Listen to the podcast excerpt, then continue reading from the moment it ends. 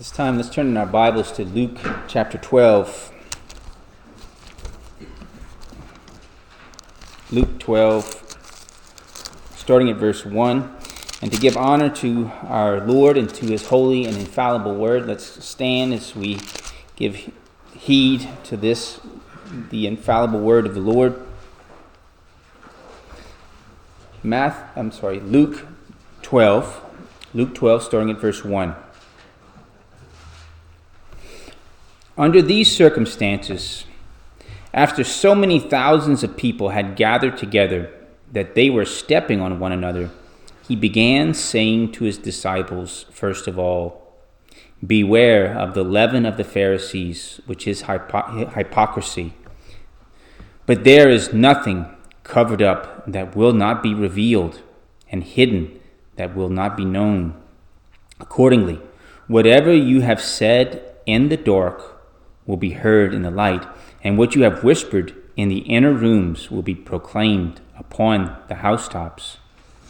I say to you, my friends, do not be afraid of those who kill the body, and after that have no more that they can do. But I will warn you whom to fear. Fear the one who, after he is killed, has authority to cast into hell. Yes, I tell you, fear him. Are not five sparrows sold for two cents? Yet not one of them is forgotten before God. Indeed, the very hairs of your head are all numbered. Do not fear. You are of more value than many sparrows. Let's pray together.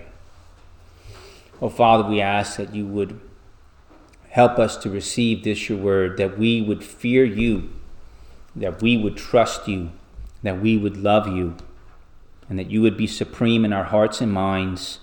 Help us to work faith in us by this, your holy word, for we ask it in the name of Jesus our Lord. Amen. Please be seated.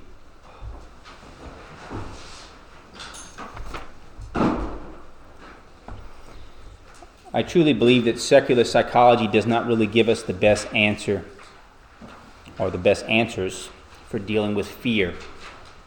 Um, I want to read you a little section from Psychology Today, and then I'll give a critique of it.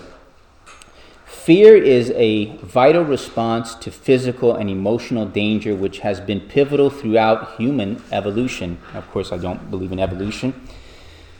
But especially in ancient times when men and women regularly faced life or death situations. That's why fear is there, they say. Today, the stakes are lower, but while public speaking, elevators, and spiders don't present the same type of immediate uh, dire consequences that early man faced, some individuals still develop extreme fight, flight, or freeze responses to specific objects or scenarios. So, why is fear there in the first place? Did God create us in paradise to have fear? When Adam and Eve were created, they had no fear. They had no fear of death, they had no fear of disease, because none of those things even existed until the fall. After the fall of mankind, sin brought sin came into the world, mankind's failure, Adam and Eve's failure to keep God's uh, covenant of works caused them and their posterity, all their descendants, by ordinary generation, to fall into a state of sin and misery.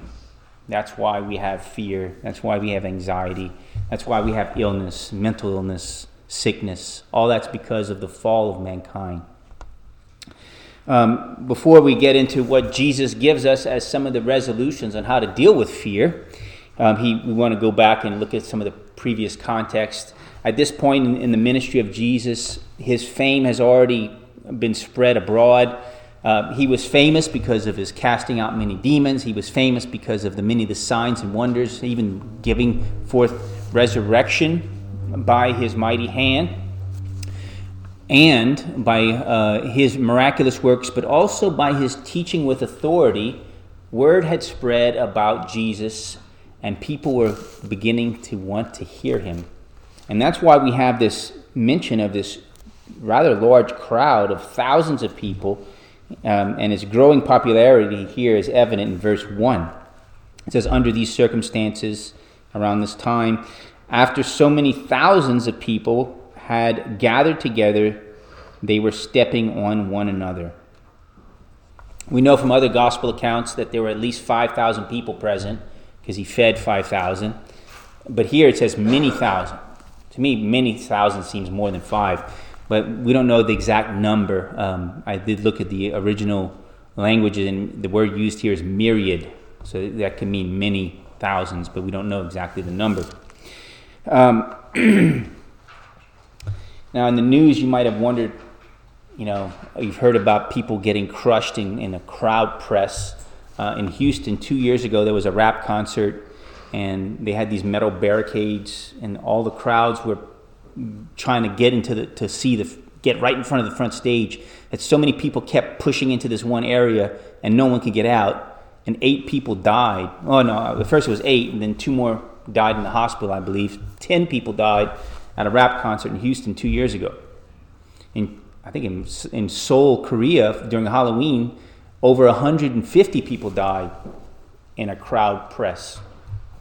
I don't think that that's what's going on here, that it was life threatening. Yeah, people were stepping on one another and it was uncomfortable. Maybe some people did get injured, but I don't think people were dying because of a crowd press. But that's the kind of gathering that was here. It was that massive of, of the number of people. But I'm sure there were, there were no gates causing people not to escape, so they, they couldn't get pressed and crushed. Um, Jesus, I believe, would have not began teaching if there were people dying in the midst of a crowd press. But as we look at this huge gathering, this is the beginning of a long sermon, which extends all the way from chapter 12, beginning at verse 1, and going all the way to chapter 13, verse 9. One long sermon. Now, I'm not going to as you know, I'm not going to do sermon one uh, sermon to cover all of this. We're going to have to break it up because there's a lot of meat that we want to extract here from God's word, and way we'll break it up. But the, the text for today is that we're looking at the main focus that you are to fear and trust God and not men. You are to fear and trust God and not men. We'll see this in three main points. Beware of hypocrisy, Fear God and not men. And second, uh, thirdly, trust your sovereign God. So let's look at this first main point beware of hypocrisy. Look at the middle of verse 1. In this crowd press here, he began saying to his disciples, first of all, beware of the leaven of the Pharisees, which is hypocrisy. Another word for leaven here could be yeast. Yeast is what we put in bread and if you have the right if you have the right conditions of moisture and temperature and the right type of dough and type of flour you can use actually a few little granules of yeast and if you give it enough time it can spread throughout a large amount of dough enough to make many loaves. Now that might take a long time. Most people use a lot of granules uh, a whole packet of them but this here is an illustration that god is giving us um, for uh, the way the Pharisees and their hypocrisy was. Now, you might say, well, yeast is a good thing, isn't it? Because don't you like bread that has some rise to it? It's a little bit more fluffy, has a better texture, better than hardtack, which the, the soldiers used to eat on the, in the Western Front when, uh, during the, the times of the, uh, when they were exploring the Wild West, when the Frontier Army had hardtack, which is basically baked flour with no rise to it.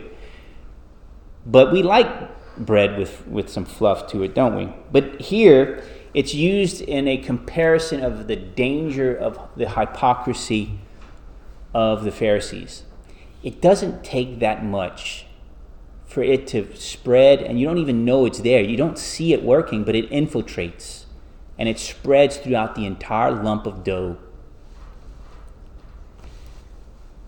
And that is a danger because it can breed compromise and even unbelief. You must flee hypocrisy from wherever you observe it. This includes even parents, teachers, and even your closest friends. We must flee it. Ultimately, brothers and sisters, God must be your ultimate authority. God must be your ultimate authority how you are to live. Not only the Pharisees, but all modern religious leaders living in hypocrisy and gross compromise will get exposed on the day of judgment. That's what the text is saying here. Look at verses 2 through 3. But there is nothing covered up that will not be hidden, uh, that will not be revealed, and hidden that will not be known.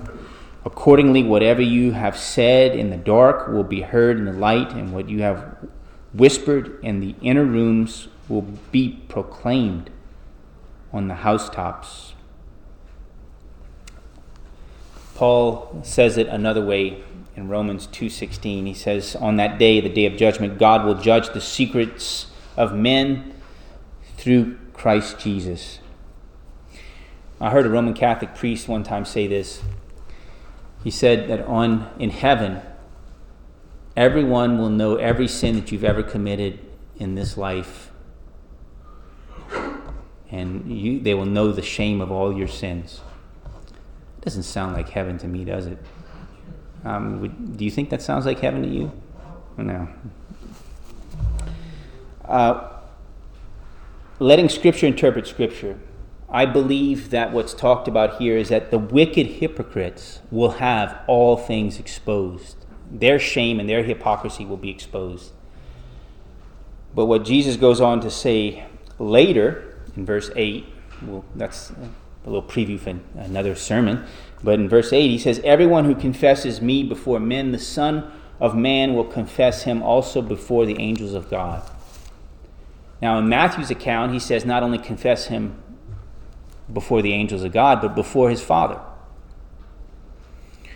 You have Jesus Christ. If you are a Christian, Jesus Christ is your mediator. Jesus Christ is your advocate. He is the one who goes between you and the Father and reconciles you unto the Father. And on that great day of judgment, the accuser, the brethren, might want to say things about you that, yes, you sinned, but Jesus' plea for your behalf will be that I died for his sin or her sin.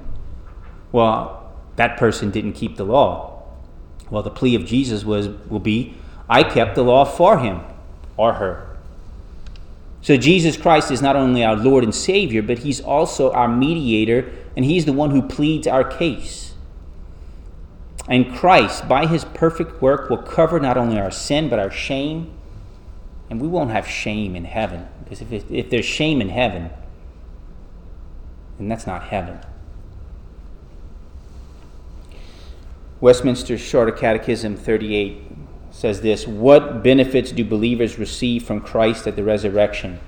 Answer At the resurrection, believers being raised up in glory shall be openly acknowledged and acquitted in the day of judgment and made perfectly blessed in the full enjoying of God to all eternity. Um, if we're honest with ourselves,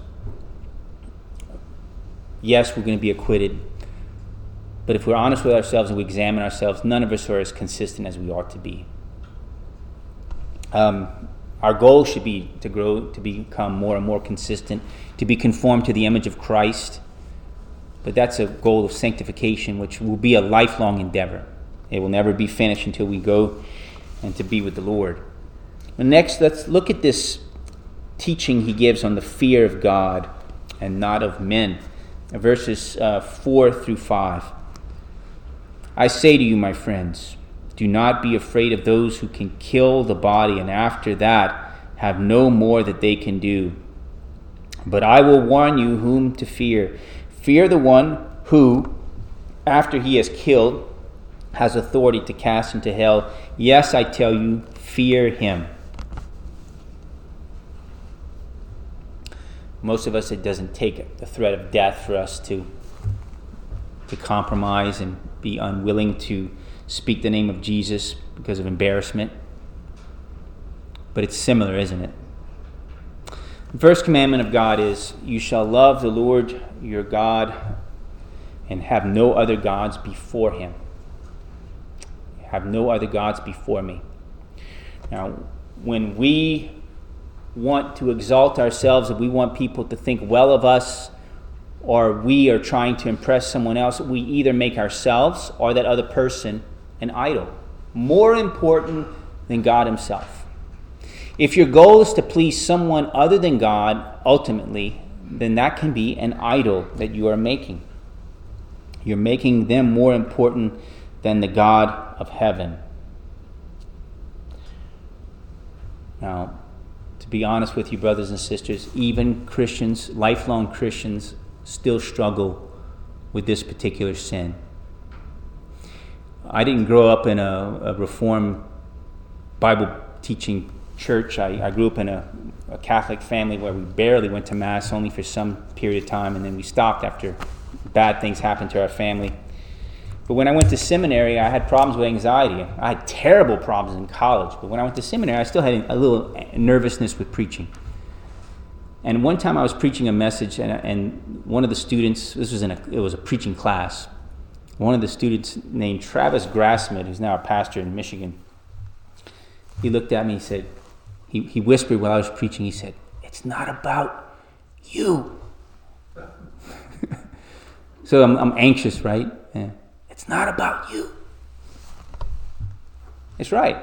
It's not about us. Life is not about us. It's about pleasing God first and foremost. You know, it was a little rebuking, a little shameful, but it was it's something you need to hear sometimes, right? But each of us need to hear that. It's not about us. It's about pleasing God first and foremost. He is first. You shall have no other gods before him. Jesus said, The worst that someone else can do to you is to kill the body, and after that, have no more that they can do. Verse 4. Now, this was an important lesson because a lot of the people he was speaking to, a lot of his disciples, were going to die for their Christian faith. Um, remember, Matthias took the place of uh, Judas, but every one of those apostles, except for John, who uh, wrote the book of Revelation, all of those apostles, according to, to extra biblical accounts, say that they died for the sake of their faith. They were put to death for Christ, they were murdered for Jesus. Now, as dreadful as a painful, even torturous death may be, it's only a drop in the bucket compared to the sea of eternity. It's only a little drop of water in comparison to the ocean of eternity. Romans 8 18 says, For I considered the sufferings of this present time, that would include even death and torture and execution.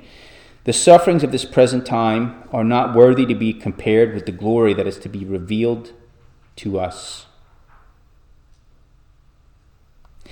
Jesus said we ought to consider that God uh, can, what God can do for us rather than what mankind, mankind can do to us.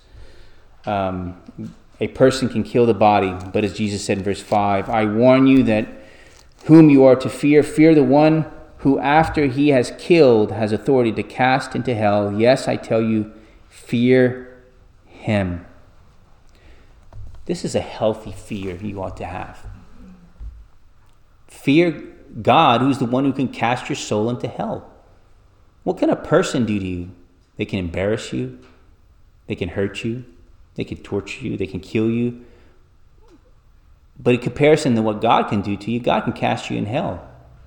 You have to fear the one that can cast you into hell, is what he's saying in this particular passage. A proper, healthy fear of God is the cure for a fear of man. The more you fear God, the less you will fear men. Put his kingdom first, and the rest of your needs will be taken care of. Fear and trust him first and foremost. Now, at this point in his preaching to this audience, many of them were probably thinking, I don't know if I have enough faith to suffer death for you, Jesus. Maybe some of us think the same thing. You know, I don't know if I could be willing to suffer persecution and death for you, Jesus. But then he goes on to assure them of his sovereign love that you are to trust in your sovereign God. That's our third main point. Trust in your sovereign God. Verses 6 and 7. Are not five sparrows sold for two cents, yet not one of them is forgotten before God? Indeed, the very hairs of your head are numbered. Do not fear. You are of more you are more valuable than many sparrows. Now, you could probably buy ducks or well, I'm sorry, the Jews wouldn't eat duck, but you could buy chickens or something, something like that. So other pheasants or some other bird. You could buy a pheasant maybe in the in the marketplace, but if you were going to buy sparrows, you weren't going to get a lot of meat on it. But people still like to eat those things. They would skin them and roast them and eat sparrows. Uh, we grew up eating little tiny birds uh, when, in Grand Prairie, Louisiana. Um, but that was the cheapest bird you could buy in the market. They were it hardly cost anything whatsoever. But a bird that you might see is almost worth hardly anything at all. God says they were worth something to Him. And by His sovereignty, it says He did not forget even one of them. What does that mean? He cared for them, He fed them, He preserved them every day of their little lives until he ordained that that was the end for them. And especially for the son and daughter of God, God says, Do not fear. You are of more value than many sparrows. Yes, you're to fear God. You're to fear God ultimately, but you're also to trust God and you're not to fear circumstances because God has promised that as He's caring for the sparrows, the little insignificant, tiny little bird, He's caring for you as well. He knows all of your needs and He will take care of each and every one of your needs. As He cares for the sparrow, not one person on this earth is forgotten of God. And I believe that's talking about both the believer and unbeliever alike. Matthew 5 45 says this God causes his sun to rise on the evil and the good and sends rain on the righteous and the unrighteous. And I believe that makes an unbeliever's rejection of God even worse because he sovereignly cares for them and their needs, yet they reject him as God and they reject the Son that he sent for their salvation. That makes their unbelief worse. The text goes on to say that God is in control of every little minutia, every little detail in your life. He says, Even the very hairs of your head are numbered by God. In verse 7. Now, I thought about this. Numbering every hair on someone's head, that would be kind of a hard task. How would you kind of pull them to the side and keep numbering them? Some of us, numbering the hairs might be easier than others because we have less hair than others. But at the same time, God is aware of exactly how many hairs are upon our heads every last one of them. To take it a little further, uh, I, there was an estimate in, in, in, Healthline says that scientists have come up, come up with an estimate of how many cells a person has. And the estimate is 30 trillion cells in a human body is the approximate estimate. Now that's an estimate. But you know, God knows exactly how many cells make up each and every one of your bodies. He knows you to that intricate, minor detail. So, since your Father knows these intricate details of your life, He also knows how many years, how many days, how many hours, and even how many minutes you live. He knows it, and you cannot even worry about it because if you worry, He says, which one by worrying can add a single hour to his lifespan? God has ordained it. Now, concern about health, yes do what you can to keep yourself healthy, yes, but even that God's in, in control of. But His ultimate plan for you, He knows your days and, and years of your life. So He says, don't worry about it. This all requires faith and trust in God and His sovereign plan for your life. Now, it's normal when things go terribly wrong and you get the worst news of your life and maybe even a, maybe a medical diagnosis that you have a terminal illness, it's normal to, it's expected almost to see people fall apart at the seams. But in my years of working as an occupational therapist in Pennsylvania, New Jersey, South Carolina, Louisiana, some of the greatest heroes of my of the faith I've met were those godly Christian saints, elderly men and women who, despite whatever terrible news they had, they were trusting God and His sovereignty, and they were a great encouragement to me. I know we, we, it's, it's easy for us to fret when bad news happens, but when we show forth a faith that God is truly God, even in the worst of news, that stands out to people. People notice. And we should pray that God would enable us to be witnesses of trust. That we know that every day, minute, hour, and every hair of our head is numbered and that we have that sort of faith and trust in our God. Brothers and sisters, you are not only to fear God, but you are to trust God. And don't fear men, and ultimately don't trust men, but trust ultimately God. Beware of hypocrisy. Avoid it wherever you find it because it's contagious. It can spread like yeast throughout a lump of dough. Fear Him and not men. The fear of God, a healthy fear of God, is the answer to your fears of men and even your fears of other things. Trust that your God has a sovereign plan for your life because He is an almighty, knowing, good God who is in control of every aspect of your life. And ask Him to give you greater faith, to trust Him even through the worst of trials. Let's pray together. We thank you for your wonderful grace given unto us in your holy word. We thank you for the wonderful grace given to us in your beloved Son, Jesus Christ our Lord. Help us, we pray, O Father, to trust you. Help us to fear you and not men.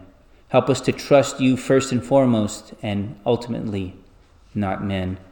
Help us, we pray, to be people who conform our lives to the image of your Son, even Jesus Christ our Lord.